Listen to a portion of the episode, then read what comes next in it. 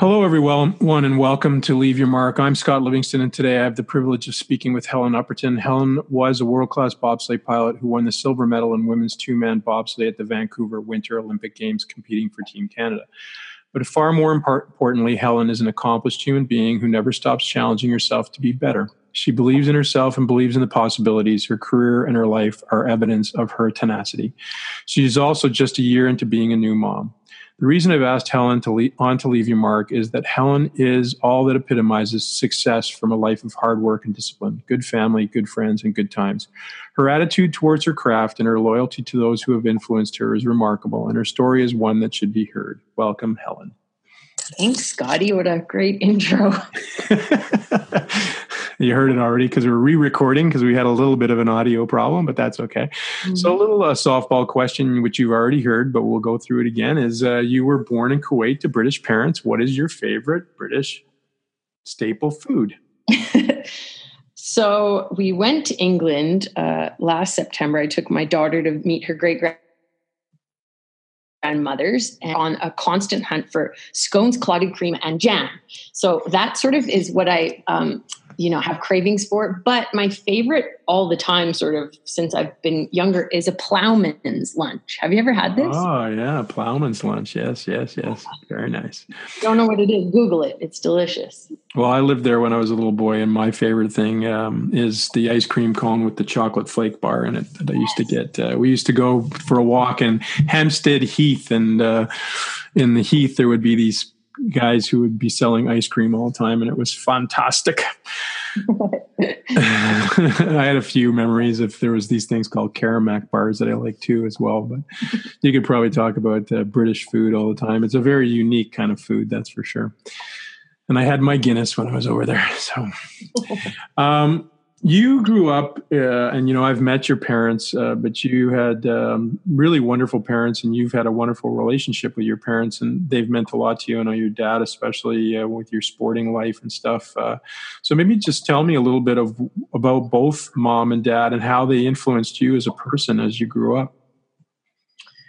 Well oh, how do you even start talking about your parents? Um, i feel like my dad is part of the reason why uh, you know i'm a successful motivated person um, and my older sister and younger sister too um, have this sort of drive to be really great at what we're doing. And i think it's because our father uh, is this guy who i think our whole lives we viewed as being pretty exceptional at everything he does like even recently, he retired when he was quite young in his early 50s.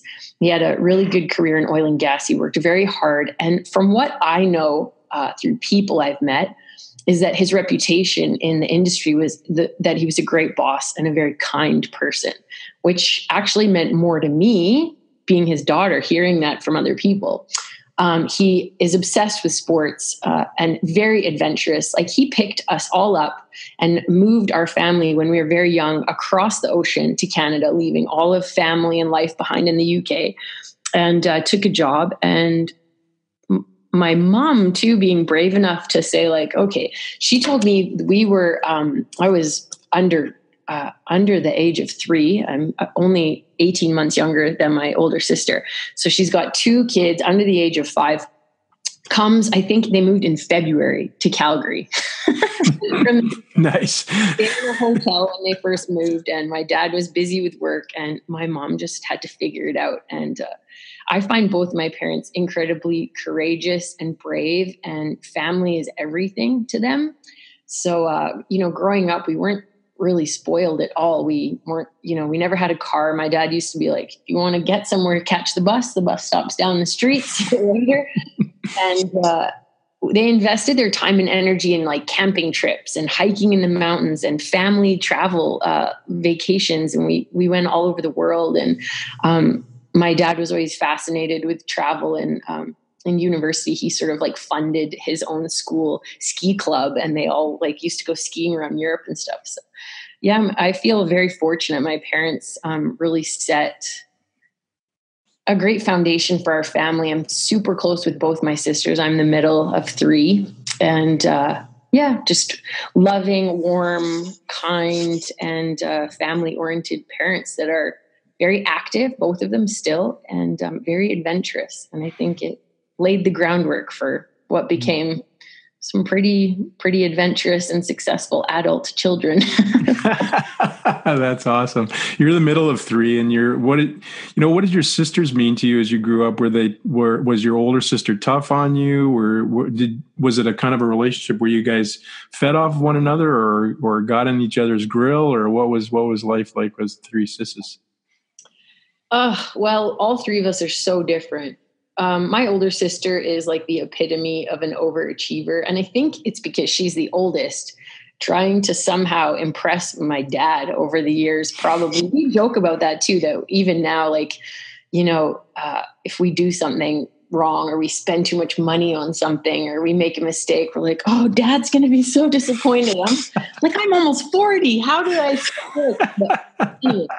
Um, that's what I mean. He set the bar so high. So my older sister, like she graduated from university with double honors, and I was two years behind her in school. And I can remember in high school, especially, I'd show up at classes, and people would say, "Oh, you're in Upperton. You're Louise's sister. It's going to be great teaching you." And I was like, "You don't even know what you're in for."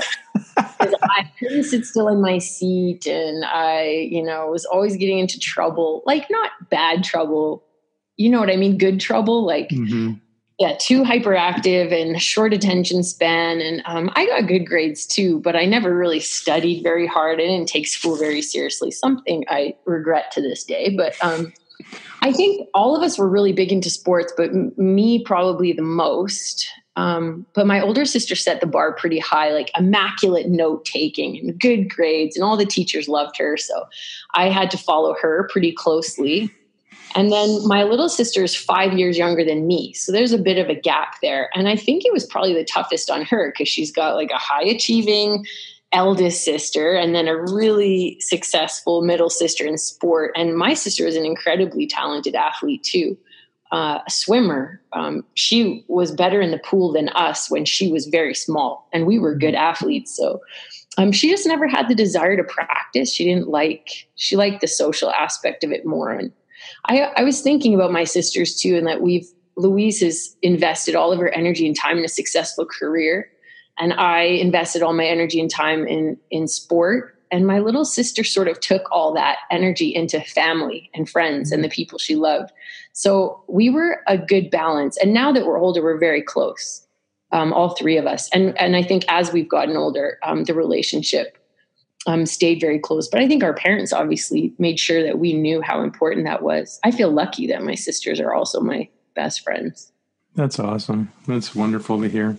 Your um, dad set the bar high. Do you, you know, it's an interesting thing, and I wonder what your opinion is of it. But you know, sometimes when a when a parent uh, establishes that kind of um, bar, so to speak, there's either you can either sort of raise your own bar or you can feel like you never can meet that bar. You know, um, where did you sit within that the scope of that in a sense? Was it was it that it just challenged you to be better all the time, or did you feel like you weren't making it the, where you needed to?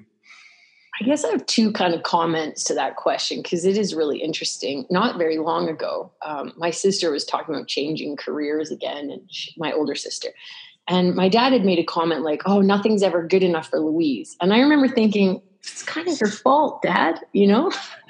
Um, and that's to your point about the bar being so high that you never feel like you get to that point where you're like, this was good enough. I'm not sure I have. I think there's been times where I've felt satisfied, but it's been temporary.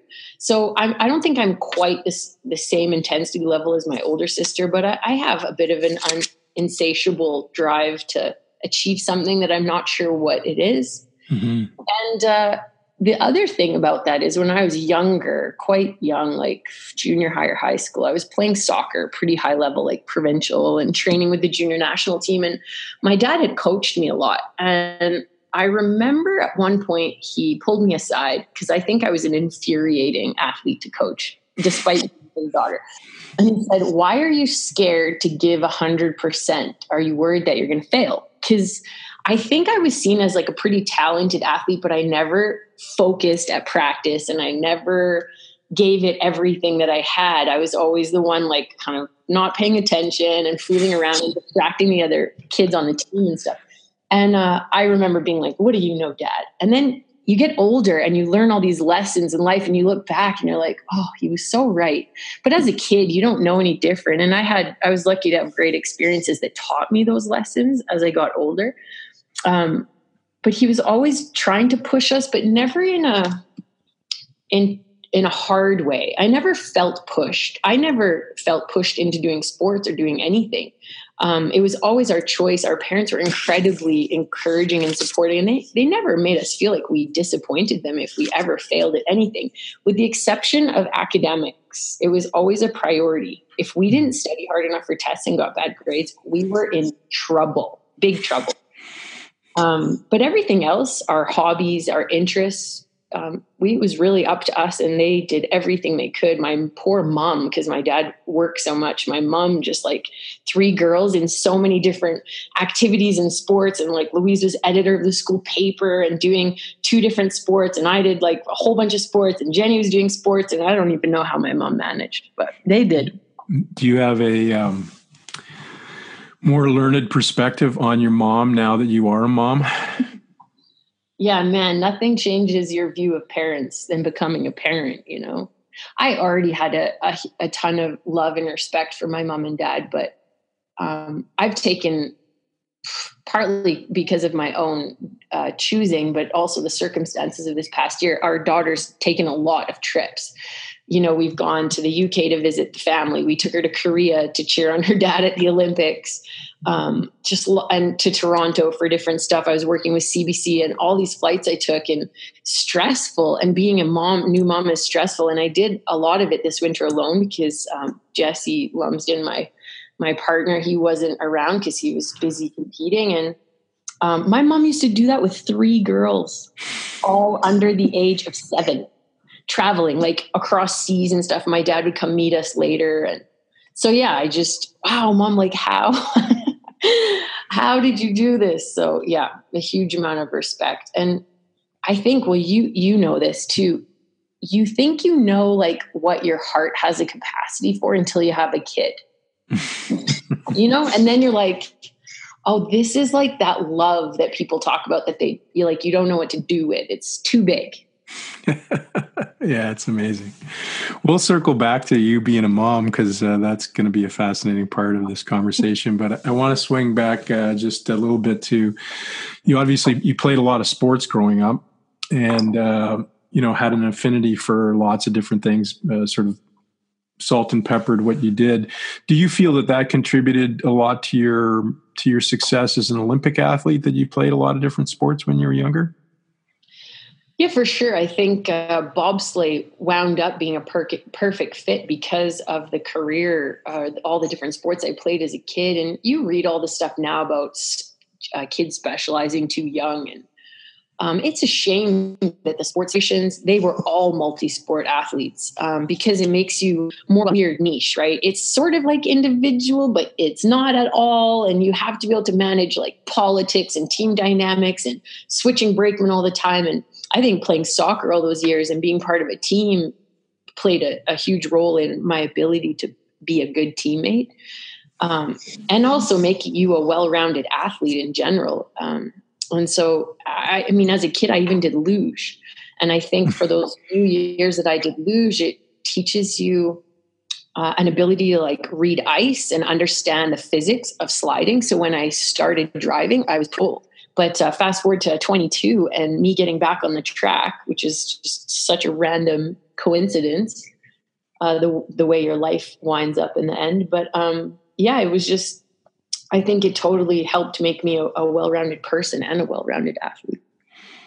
So you're down in in uh, Texas, I believe, and you are doing track, and you're sort of a marginal track athlete, as you self-describe, and then you sort of uh, all of a sudden going back to Canada, you get recruited to this crazy sport of bobsleigh. I guess you know I didn't know that you did luge when you were younger, but did so you sort of knew what bobsleigh was. You knew what you were getting into in a sense, and and what what perked your interest in in actually trying this because it's not a sport that all kids kind of connect with when they're kids to a degree, you know?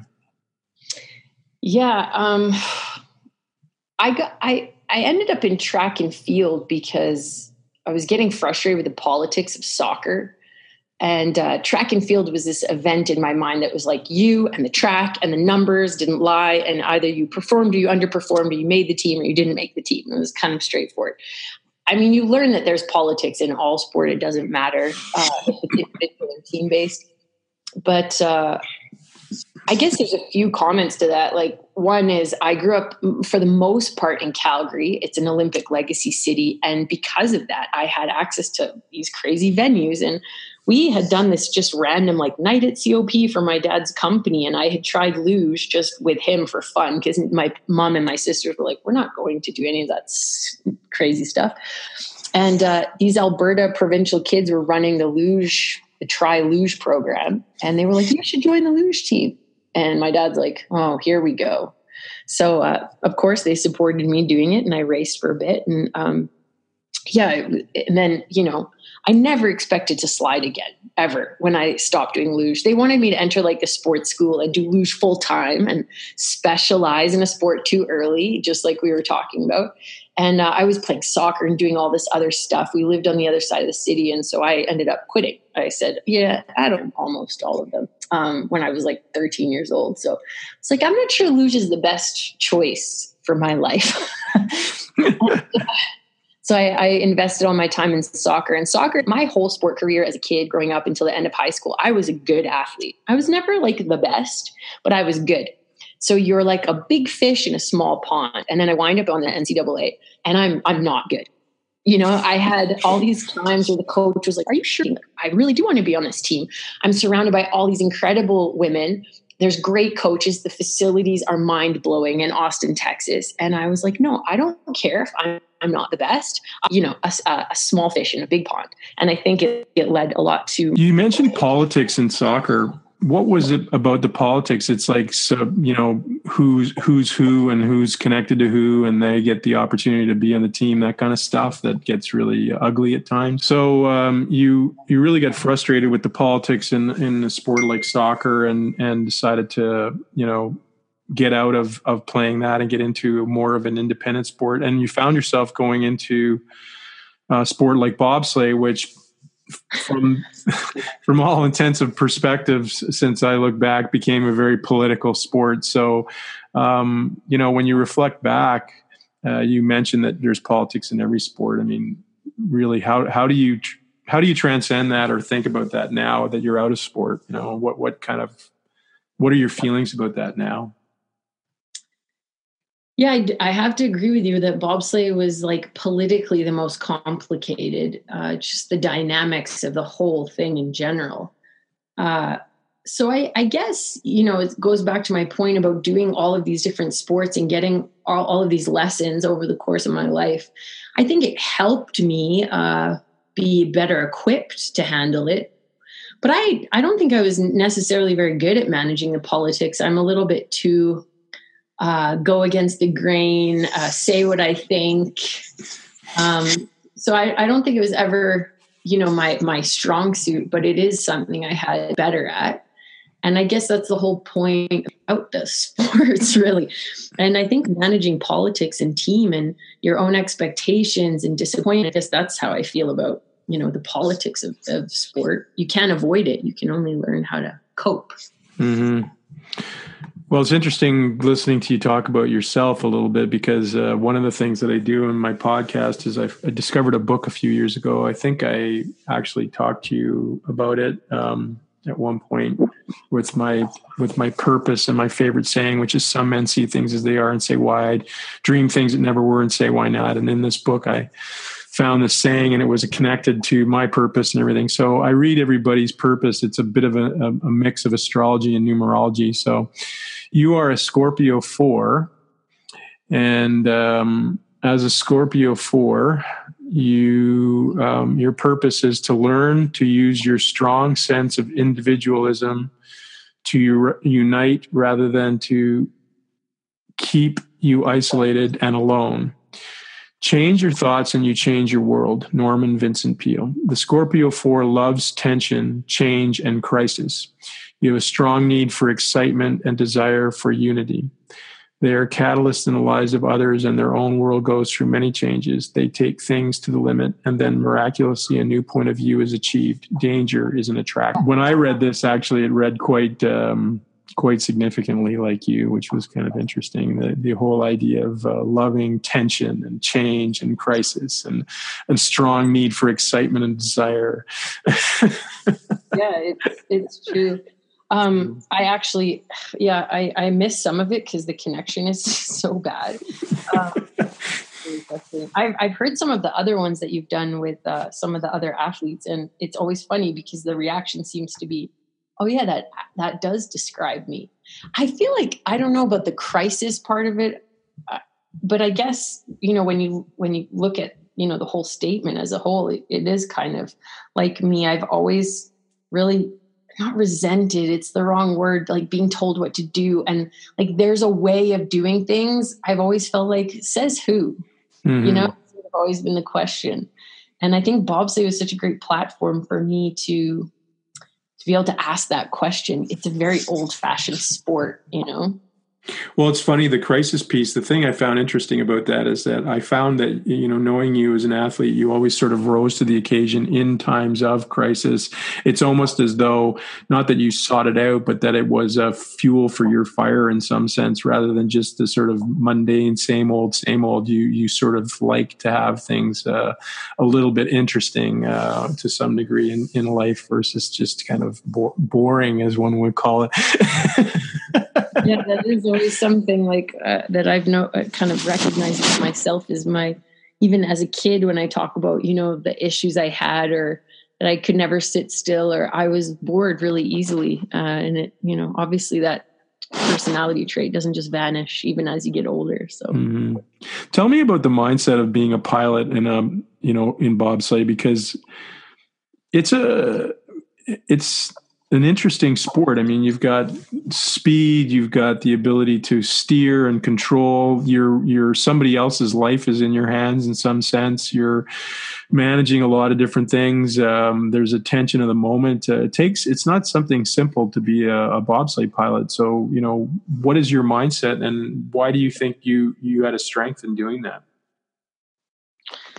So I think to be a successful bobsleigh pilot, and what I've sort of recognized also through coaching a little bit, is that the really great bobsleigh pilots have this underlying inherent confidence about them. There's something there because there have been some brilliant, talented athletes that were brakemen that tried driving and they couldn't handle the pr- the stress or the pressure of being responsible for the person behind them. Because it's inevitable we're going to crash we're going to wreck our equipment and we're probably going to hurt the, the person behind us. I i did this to far too many lovely women. Um and i think you have to have this ability to like know that they made a choice to go behind you and they are aware of the risks and that they know that you are taking your job and responsibility so seriously that uh, you're going to do your best for them you know? And so i think uh, i think all the pilots that i know that have really uh, achieved the highest level of success and had the most talent have an ability to maybe like compartmentalize the the responsibility of having people behind you. Mm-hmm. and other than that, there's a wide variety of personalities. There's some very calm, cool, collected, easygoing people, some super intense, uh, attention to detail uh, people, um, some really nice, friendly, team oriented people, and some uh, I don't care about the team, let's just win the medals type people. So I, I really think the common thread in um, successful piloting is, is this uh, very strong inherent confidence in your ability to learn from your mistakes, to navigate something at high speed successfully, and to uh, know that the people behind you um, trust you and that you're doing your best for them. What did the sport um, contribute to you in your personal growth? What what changed in you from beginning to end of being in that sport in your opinion i well i think it changes you immensely i mean i learned so many lessons one especially i think appreciation and gratitude. It's a team sport. It's very complicated and i mean we can get more into detail about that but uh, you know with the constant changing of brakemen and there's sort of it's very hard to have loyalty in the sport and and then the amount of people. When you're a high performance amateur athlete you have this dream that has developed you know over the course of your life and all of these people's jobs and careers are are about you helping chase your dream. Like it's such a crazy concept to me. I mean i had you know you were one of the the incredible people i was so fortunate enough to work with over the years. And like i learned so much from my team. And when i say team i don't mean like the person behind me in the sled. I mean like the sponsors the coaches the the sports sites the you know doctors there were so many people. And so i think uh, that's one thing is like appreciation and gratitude because as an athlete you choose a very selfish path. You have to be very internally focused about your body your health your goals your dreams your training your it's all about you. And man my family put up with so much and it takes a while after you stopping to realize like man my family put up with a lot of me just being like me me me me me there's not really a way to do it without being selfish to find success. So, to some degree, you have to. I think self awareness is a huge part of being an athlete. Um, you know, in, in life and in careers, we we all have these goals we want to achieve or be successful to whatever you know degree or definition that means to you. But in sport, your your dream, you wear it on your shoulder. Everybody knows what it is. I want to win an Olympic medal, let's say. So everybody knows what you're trying to achieve. It's public. So if you fail on that goal, everybody knows you failed. And you're measured publicly against all these other incredibly talented people.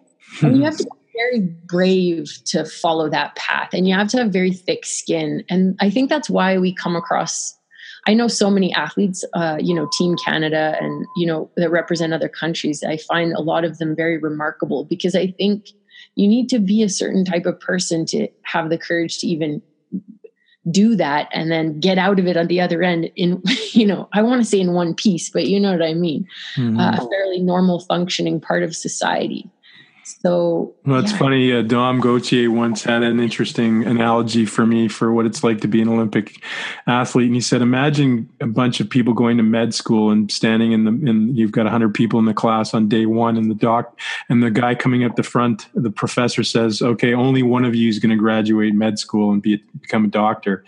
you know, would you stay in the classroom on day one? You know, and that's essentially what happens to you guys. Is you, only one of you gets to gets to do it, or really three. It's uh, to a degree, but uh, only one in, uh, on your own national team. So it's uh, it's not an easy thing um, to to stand up and do for sure. You have to redefine all the time, like what success means. I think for me, I look back on bobsleigh and the fact that I stayed friends with so many of the athletes on the team. That is success in a sport where that's not actually that common uh, that's one I think now that I'm a bit removed, I can look back and say, like, I was obviously a good person while pursuing my goals. That's, I think, something to be proud of. But um, I didn't win a medal at World Championships. I always wanted to. I tried so hard. I had, I can't even count the number of fourth place and fifth place finishes. I wanted to be an Olympic champion, never did it. And even uh, Jesse, you know, seeing him walk away from his third games without a medal I think he's an exceptional athlete. He's had a CFL career.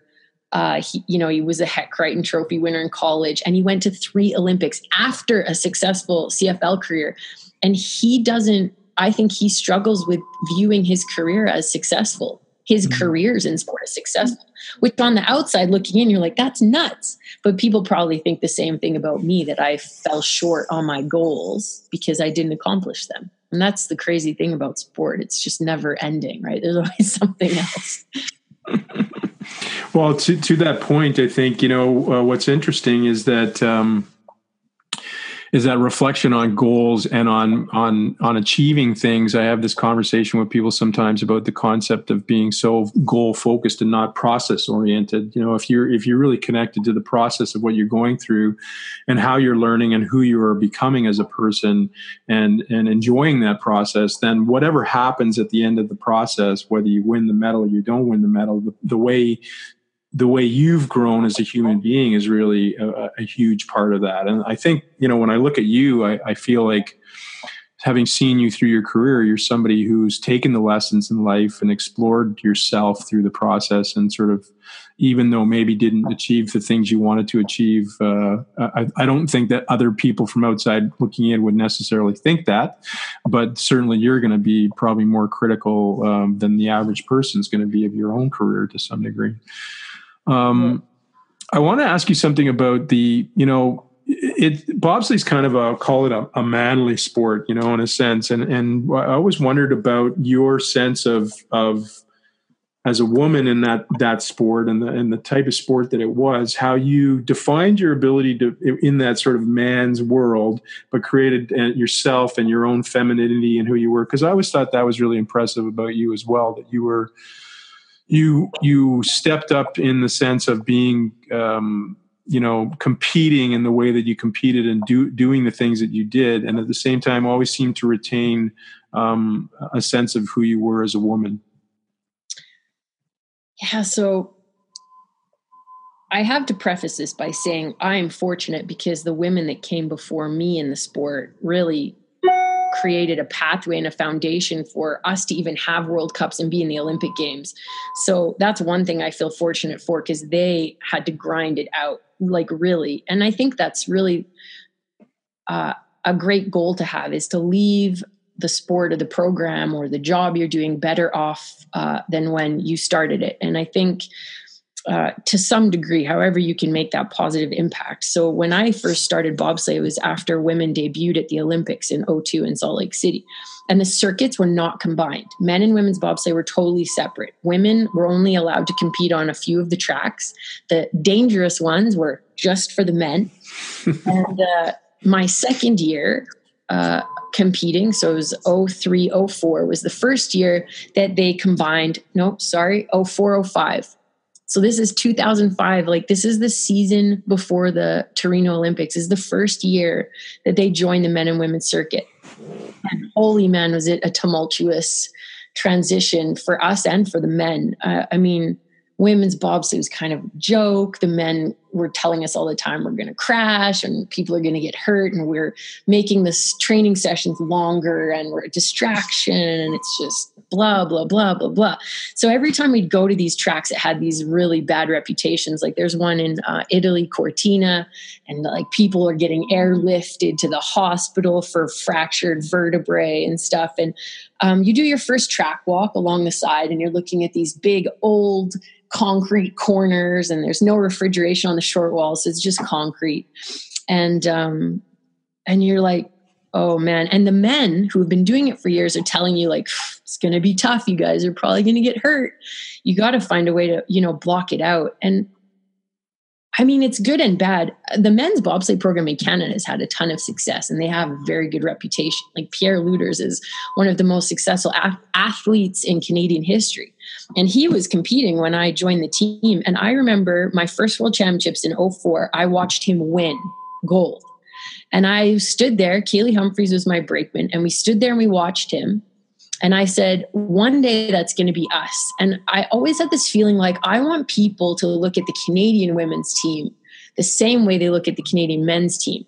There's like a respect and almost a like they're going to medal probably. Like it would be a shock if they didn't. And this was not the case um, before I, I started sliding. It just never happened. There was a few speckled medals here and there in a very weak women's field because it was developing right. And uh, I'm one of these people that would rather do it and show than say anything about it because I feel like that's the best way to earn people's respect is to just show them. Like I was a good athlete. I trained in an NCAA school. I worked hard. I was a fast pusher. My brakemen were the same, like incredible capacity for work. And the women in bobsleigh, I think, are tougher than the men. They have less athletes to help move the equipment around because the men have four man teams and the women don't. So you have less people to move all the heavy equipment. We were brand new um, and had less experience, and there was no development circuit really for the women. So we were crashing more often, and the brakemen were sore, and like we were putting them in hockey pads to make sure they could, you know, keep sliding. We didn't have the funding for like alternate brakemen to come on on the road sometimes, and oh man, our like the women in our sport, like over the years, have been pretty phenomenal to get it to the point where it is now. And they still have hurdles. They're trying to um, increase participation and maybe get four men, you know, in the Olympics for women one day. And it's still a, a male dominated sport, but it's made huge progress. And I, I, find even the case with coaching, I you rarely see women coaches on the World Cup. And I coached for a little while and tried the same thing to like progress to a way where I can make a positive impact and coach and mentor other women. And um, I was told by uh, staff members at Bobsleigh Canada that I wasn't as equipped to coach uh, at a high level because I'm a woman and I didn't compete in the format. Um, you just have like nonstop hurdles and obstacles uh, to to overcome. So you know it's mm-hmm. progress, mm-hmm. but it's it's always a, a struggle. And I feel proud of how far the sport's come and I feel excited about where it can go. There's some very talented, hardworking women still competing. And uh, bobsleigh's been around since the very first Winter Olympic Games, um, but it's very old fashioned. I think it needs to evolve if it's going to stay relevant and and uh, keep growing. Mm-hmm.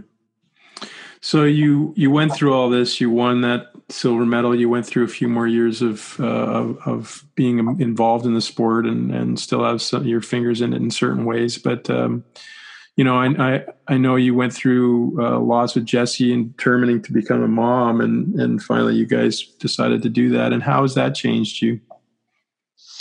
Yeah, the last year has been pretty crazy. So we made a decision to, you know, I'm, I'm getting closer to 40 and or decided to to to try start a family while Jesse still had plans to compete, and uh, um, we ended up having our daughter in, in May of 2017, so right before Jesse starts training for his last Olympic Games, and uh, I, I've I've always been able to cope pretty well with stress, with obstacles, with you know things going on in my life, and I found being a new mom and having my you know significant other in the throngs of an Olympic season was uh, was often more than I was equipped to manage. I have to say, uh, I think you don't know until you do it, like anything, right? It's like your first Olympics. You don't know what to expect until you've gone through it. Um, I I thought I'd be able to, you know, do the CBC commentary and have Jesse away and you know be a new mom and oh man, it was hard. Um, being a, a, parent, I think, uh, teaches you a lot about yourself. Like people always talk about patience and love and understanding and communication. And everything you do now, you're thinking like, oh, she's watching. So, like how Jesse and I communicate and the decisions that we make. And it's all just like you have somebody that's relying on you, that's learning from everything that you do. And uh, I think um, it's a wonderful. I feel so lucky every day to be Florence's mom, and Jesse's the most amazing dad. And I think it's neat also to see your your partner become a parent too, because um, you just you don't know what to expect, and uh, it's been a really lovely but extremely challenging experience. I think every parent says the same thing. I don't think there's ideal circumstances for these things. Did yeah. you did you guys bring Flo? You got brought Flo over to the Olympics, eh, and stuff. That must have yeah. Been well, Jesse obviously it meant a lot to him. He has memories of when he was little, uh, being in the locker room with his dad Neil when he was playing for the Edmonton Eskimos, and um, sort of having, you know, also these like pictures and stories to go along with it, and uh, it's pretty cool to say when you you know you get a bit older that you went to watch your mom or dad compete at the Olympics. It's pretty neat. So I think even before we had her, we sort of daydreamed about that, and um, you know, fortunately, she came along in, in, in timely enough fashion that we could take her. But I was working for CBC doing all the broadcasting for sliding. So my mom came with us to take care of Florence. And that also was extremely challenging because of the hours of work. And, you know, it wasn't an easy Olympics for Jesse by any means. And, and we've got a little nine month old baby, you know, in, in Korea with us too. And yeah, she's amazing. She's super easygoing and a great sleeper, but uh, yeah, it was tough. And I got back from that. I mean, being a new parent is very emotional. Like you have all these hormones and you're tired and I don't know. I, I'm proud. I was proud to have not been like a crier. You know, I'm tough. I never cry.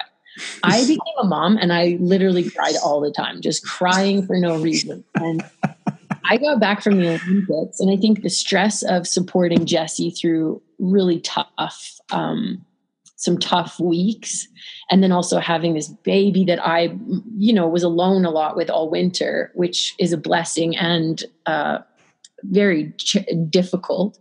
Uh, I just crashed. It took me probably two months after after the Olympics until I felt normal again. mm.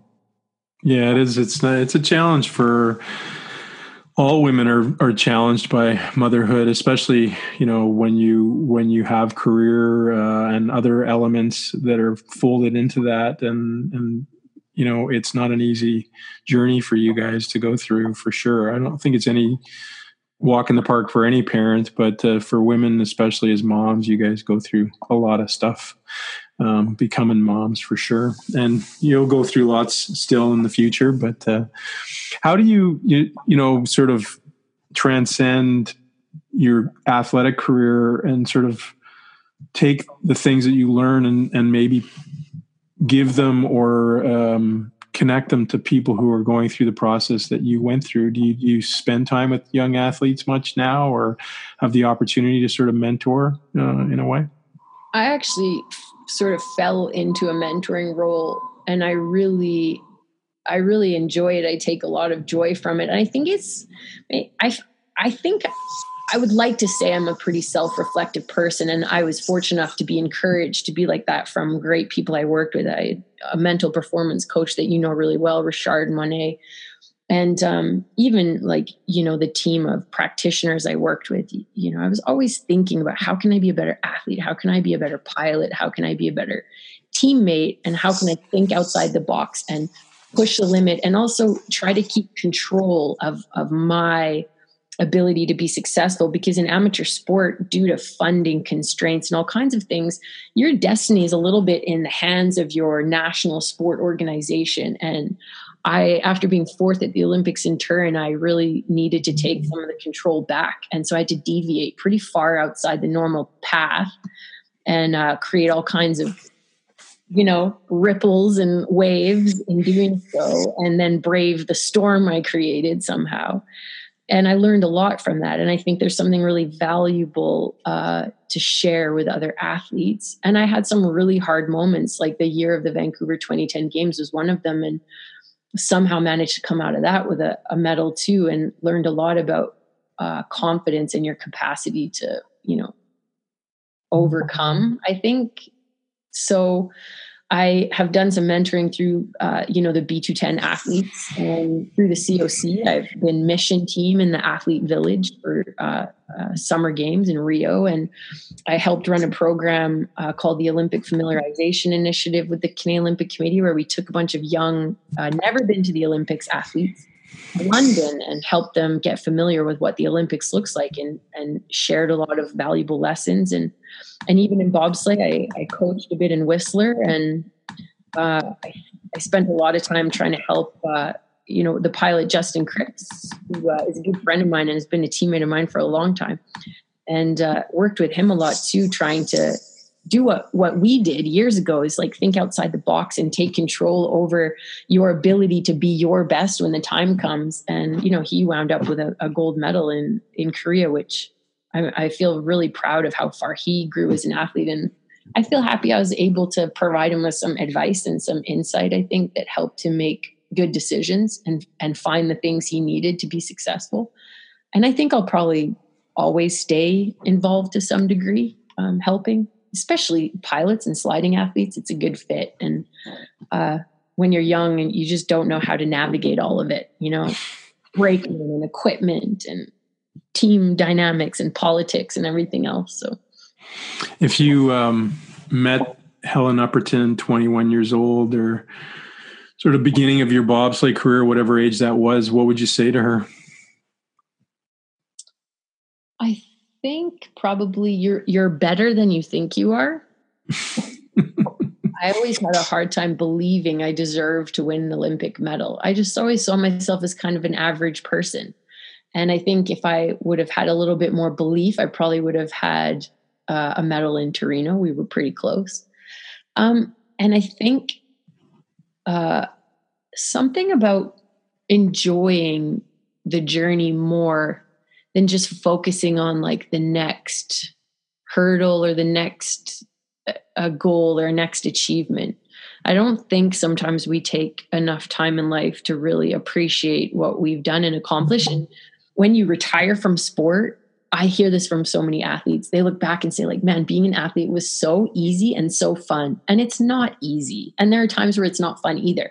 But when you, uh, you know, go into the corporate world and then you have a family and you're juggling like multiple schedules and you think you were busy before you weren't, you think things were tough before. It was tough, but life just changes. And I think I, I wish I had, uh, I had a lot of fun over the years, but I also took things too seriously sometimes. So.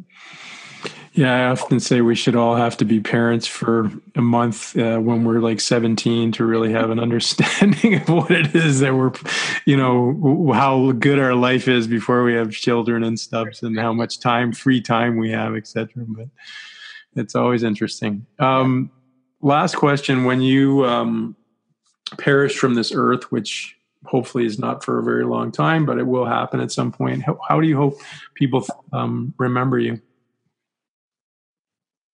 Oh, I I mean, I can't imagine anybody wants to be remembered other than like just a really good person that that helped other people and ma- enriched other people's lives. You know, I hope I'm a good mom and a great sister, a, a great partner to Jesse. And um, in my sport career, I, I hope people see me as somebody who moved the sport forward for women and did it in a way that created a good environment for other people. And uh, left a good you know legacy behind to some extent just like the women that came before me. Awesome. Perfect way to end. It wasn't my best sound one but that's life sometimes. Shit happens as they say but we got lots lots of good gems out of it. It was great to talk to you. And um, maybe when i'm out in calgary and we're going to come and teach a course in november. So when i'm out there maybe we'll do one face to face and make it a little easier on ourselves as well. Oh that'd be great. I'd love yeah. that Thank you, Helen, for taking the time. Thanks, Scotty. Have a good day. You too. Bye. Bye.